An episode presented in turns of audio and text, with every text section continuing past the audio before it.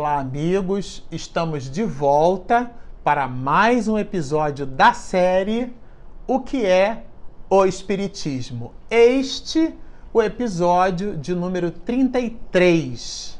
Bom, para você que está nos acompanhando, neste episódio nós vamos iniciar o diálogo de Kardec com o que ele mesmo chamou de cético, o cético.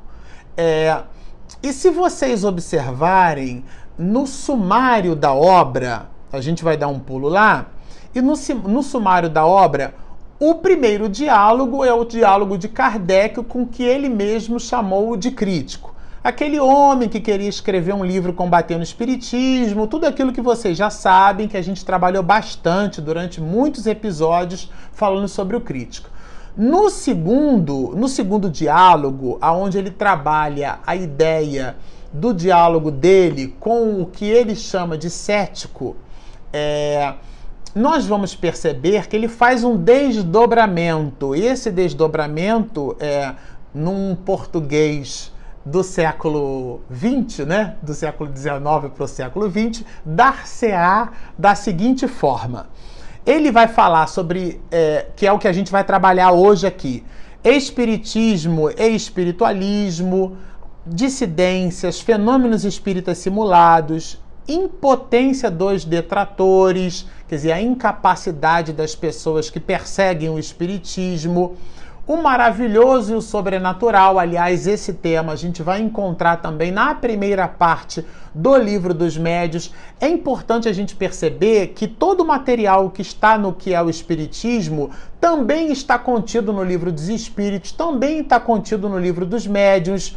É, Kardec, inclusive, e, e também está contido na Revista Espírita. Kardec se serve da repetição como um instrumento didático de fixação. Então a gente vai encontrar o, o mesmo mote, o mesmo trabalho, talvez escrito de uma outra forma, de uma forma mais simples para o neófito, para o iniciante, mas o conteúdo é, é o mesmo. É, também ele, Kardec, vai trabalhar oposição da ciência, né, no que diz respeito ao espiritismo, falsas explicações dos fenômenos, que isso é muito comum. É, não menos importante, não basta que os incrédulos vejam para que se convençam. A gente terminou o episódio anterior falando sobre isso. Kardec dá-nos a recomendação do estudo primeiro, né? Boa ou má vontade dos espíritos para convencer, origem das ideias espíritas modernas, meios de comunicação, médios interesseiros. Aliás, esse tema é um tema muito atual no século XXI. Vamos trabalhá-lo à luz da opinião do codificador da doutrina. Médiuns e feiticeiros, esse binômio diversidade dos espíritos, utilidade prática das manifestações, para que, que existem manifestações espíritas, loucura, suicídio e obsessão, essa tríade vamos estabelecer é, no olhar de Kardec o entendimento dessa, dessa tríade. Esquecimento do passado, quando a gente reencarna, a gente esquece o passado, ele aborda essas questões elementos de convicção, Sociedade Espírita de Paris, que nós também vamos encontrar ao final da obra O Livro dos Médios, Interdição dos Espí do Espiritismo e, por último e não menos importante, aliás, bem denso, o terceiro diálogo, que é o diálogo de Kardec com o padre hoje, isso só para dar uma contextualizada na gente, né? Porque às vezes a gente vai trabalhando as séries do episódio e a gente pode se perder um pouco. Hoje nós vamos começar o segundo diálogo e nesse segundo diálogo, além da apresentação, nós vamos trabalhar a ideia espiritismo e espiritualismo, né? Esse, o que não é um jogo de palavras. Bom, nesse segundo diálogo, Kardec bota V ponto para o cético do mesmo jeito que botou V ponto para o crítico. Vamos continuar chamando de visitante, entendendo que trata-se de um novo, de um outro visitante. Esse visitante agora é um cético. E ele, inclusive, se apresenta assim: não sou a favor nem contra o Espiritismo? Ele não se coloca como alguém que condena o Espiritismo e tampouco se coloca como alguém a favor das ideias espíritas. Aliás, ele vai dizer-nos assim: vos confesso a minha ignorância. Quando ele se apresenta desse jeito, é importante a gente observar aqui que aí Kardec vai dizer assim: bom, terei a enorme satisfação, meu amigo, em responder às perguntas que me quiserdes dirigir. E ele faz uma observação que, aliás, essa observação é objeto do primeiro diálogo, né, com o crítico. Sem pensamento, desde que essa mensagem, que essas perguntas, que esse diálogo ocorra sem pensamento oculto. Isto é, a pessoa pergunta uma coisa, mas na verdade ela quer perguntar outra. Como se fosse uma armadilha num, num jogo de palavras. E Kardec vai dizer para esse visitante que o Espiritismo tem um espectro de atuação dentro do campo da filosofia, dentro do campo da, da metafísica, dentro do campo da moral, e que por isso mesmo o Espiritismo vai dar-nos como insumo tudo aquilo que preenche as necessidades do ser humano no que diz respeito ao estudo. Ele apresenta é, essa, essa ideia para esse visitante. E esse visitante, então, é, abre o diálogo, vamos dizer assim, é, perguntando para Kardec da necessidade da criação de uma terminologia nova. Porque vamos entender, vamos lembrar né, que, na verdade, o termo espírita foi criado em francês pelo codificador e depois foi utilizado nos dicionários ingleses e mais tarde foi incorporado à língua portuguesa. Essa palavra espiritista, espírita, ela, essa palavra, não existia. O que existia à época do francês clássico era a palavra espiritualismo. E esse homem, esse visitante, né, que aqui é, Kardec apresenta no segundo diálogo como cético, faz essa primeira pergunta. É, eu acho bem interessante porque o próprio codificador, é, na introdução do livro dos Espíritos, Aliás, gente, não é na introdução só do livro dos Espíritos. Se a gente quiser dar ênfase nesse diálogo, nós diríamos que é no primeiro parágrafo da introdução, que é dividido em muitas partes do livro dos Espíritos. Para designar coisas novas são necessários termos novos. Kardec vai dizer isso aqui, né? ele vai dar para esse visitante a distinção do motivo pelo qual ele utilizou-se de uma palavra nova para dar, para dar uma terminologia nova. E quando a gente estava lendo esse material, e eu confesso a vocês que eu busquei reler cinco vezes para a gente fazer essa gravação aqui. Eu me lembrei da, da minha época de faculdade de um livro de algoritmos e estruturas de dados. Aliás, eu cito isso às vezes em algumas palestras que a gente faz por aí pelo Brasil. Nesse livro de algoritmos e estruturas de dados, que é de Lages e Guimarães, ele, é, esses autores buscam dar-nos, dentro do estudo da ciência da computação, né, que foi a minha formação, é, ele busca dar a ideia de sintaxe e de semântica. E ele fala assim, né? Bota uma, uma placa escrita assim: vendem-se frangos abatidos. E faz a seguinte pergunta: O que é um frango abatido? É um frango morto ou é um frango deprimido? Né? O frango está abatido, ele está ali tão triste, ou então realmente é um frango morto. Porque a palavra tem o significante e o significado. Então, aliás, os espíritos de escola às vezes fazem isso eles utilizam palavras às vezes consideradas por nós rebuscadas, porque não sofreram viciação pelo uso, né? Isso daí, dentro da área da, da linguística, a gente vai perceber muito isso, a variação de vossa mercê para a supressão fonética de você, ou determinadas palavras que a gente, então, é, por usar pouco, os espíritos as utilizam para que na hora que visitemos o dicionário a gente fique com o valor da palavra conforme eles gostariam de fato de ter nos dito e não de acordo com aquilo que a gente depreende em cima do valor da própria palavra. Como tem muita confusão em relação à palavra, Kardec ele teve essa preocupação. Aliás, era um cientista de sua época.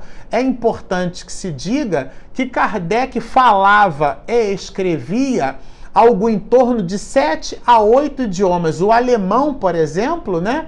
Que, que não é de origem anglo-saxônica, é de origem germânica, o alemão Kardec escrevia e falava fluentemente, fazia traduções de obras para o alemão. Também é importante que se diga que aqui nesse momento estamos diante de um professor com mais de 30 anos de magistério, com mais de 54 anos de idade, portanto, um homem maduro, um acadêmico, um homem de ciência do século XIX.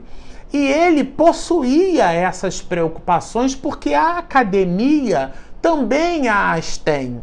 Então, ele discorre aqui para esse visitante justamente a ideia de que o nome carrega um conjunto de definições e que a palavra espiritualista ela tem uma definição que pertence à Igreja Católica, que pertence ao protestantismo, que pertence ao budismo. Então, genericamente, é espiritualista é todo aquele que acredita que há alguma coisa além da vida. Então, o espiritualista seria o antônimo, isto é, o contrário do materialista.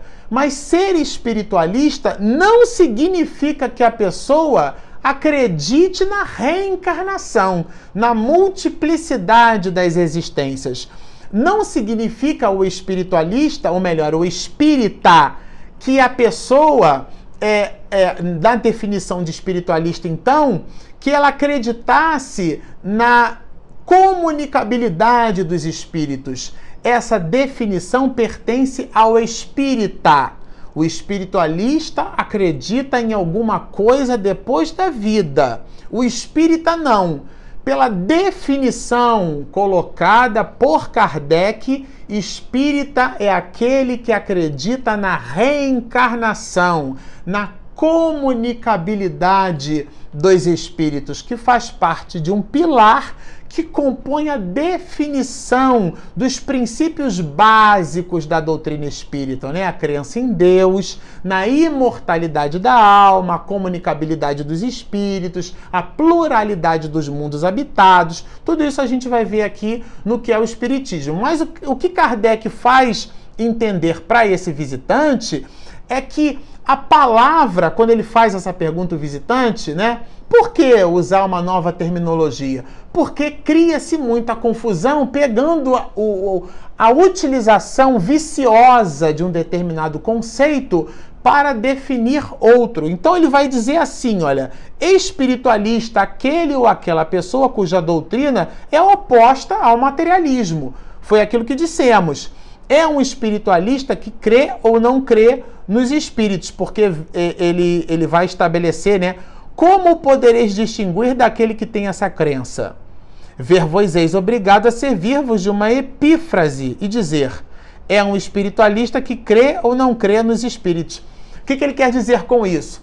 Se a gente não faz a a, a, uma, uma amarração numa palavra nova, a gente diria assim: não, ele é espiritualista, mas não crê nos espíritos. Não, não, não. Ele é espiritualista, mas crê nos espíritos. Kardec, para acabar com essa confusão, ele cria uma palavra que já por si só já aporta a definição: espírita. Então, o espírita é o espiritualista que acredita na imortalidade da alma e na comunicabilidade dessa mesma alma com os homens ora encarnados e, por sua vez, também acredita na multiplicidade das existências, aquilo que nós espíritas chamamos de reencarnação.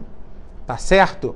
Então, ele vai dizer assim: para as novas coisas são necessários termos novos quando se quer evitar equívocos. Foi aquilo que dissemos no início né, dessa explicação, quando Kardec, inclusive, se você tiver essa curiosidade, dá uma olhada no primeiro parágrafo da introdução do livro dos Espíritos. Lá você vai encontrar exatamente essa expressão com algumas variações de Noleto Bezerra, né, que é um tradutor. Eu gosto muito da tradução de Guilhom Ribeiro. Existem outras traduções também do francês do século XIX para a língua portuguesa, não importa. Com algumas variações para um lado ou para o outro, o mote, a ideia é essa, né? Para coisas novas são necessários termos novos. Então, ele, Kardec, para dar um ultimato nesse assunto, vai dizer o seguinte: se adotei, isso, gente, é o codificador falando, tá?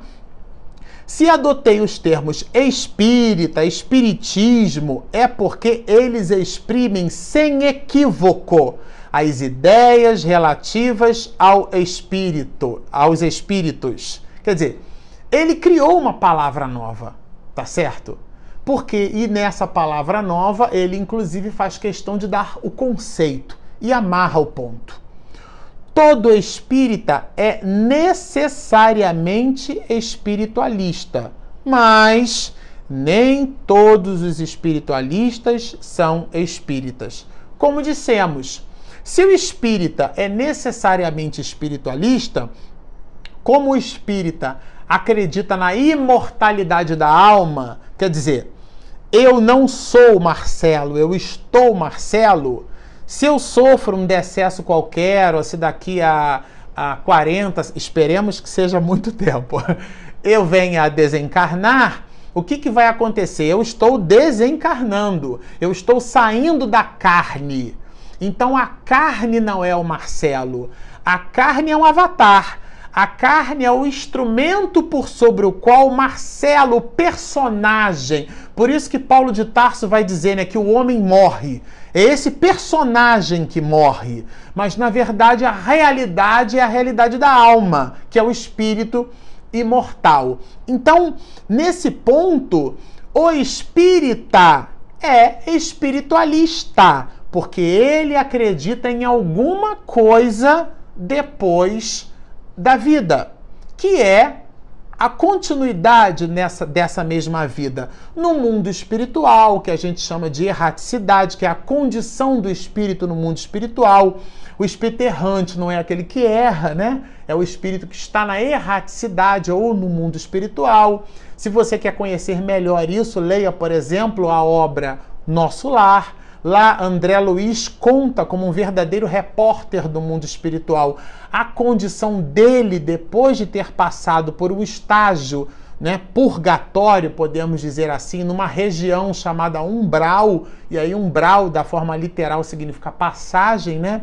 Então ele se viu atraído àquelas regiões e depois disso ele narra para nós a sua condição numa colônia espiritual. Então ele narra a sua condição na erraticidade no mundo espiritual, portanto, como espírito imortal que é. Então o espírita é espiritualista. Agora, o espiritualista, isto é, o católico, não necessariamente ele acredita nessas condições do espírito e tampouco acredita que esse Espírito venha ter conosco.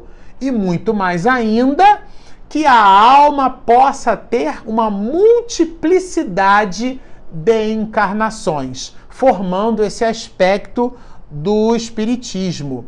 Então, ele vai dizer mais adiante aqui o próprio Kardec: as palavras espiritualismo e espiritualista são inglesas Porque ele, Kardec, construiu essa terminologia em francês, espírita, espiritista, porque essas palavras não existiam.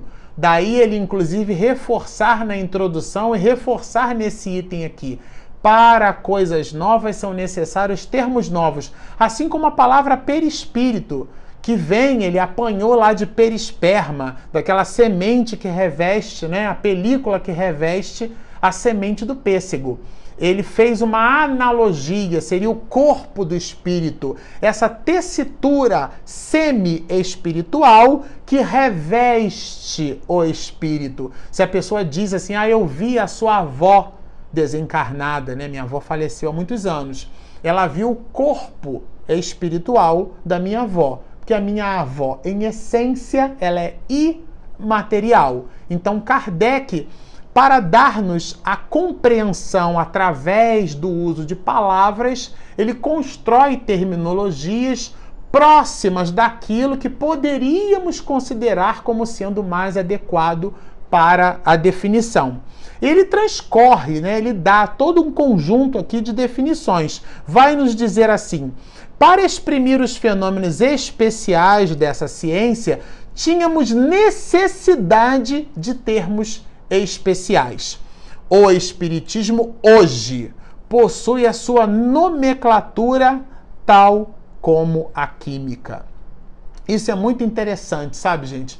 Porque a gente observa aqui a força do codificador, né? construindo uma terminologia e dando definições a respeito de uma ciência que ele depreendeu pelo laboratório do mundo divino. Isso é muito delicioso para o nosso estudo. Bom, no próximo episódio, como prometido, nós vamos trabalhar as dissidências. Vamos entender o que é que significa isso. Nesse diálogo de Kardec, todo o conjunto de perguntas e respostas, a gente vai fazer um apanhado aqui do núcleo da questão e trabalhar com vocês esse tema. Fiquem então conosco. Se você está nos assistindo e ainda não se inscreveu no nosso canal, você pode se inscrever no YouTube. O canal chama-se Marcelo Shoa Oficial.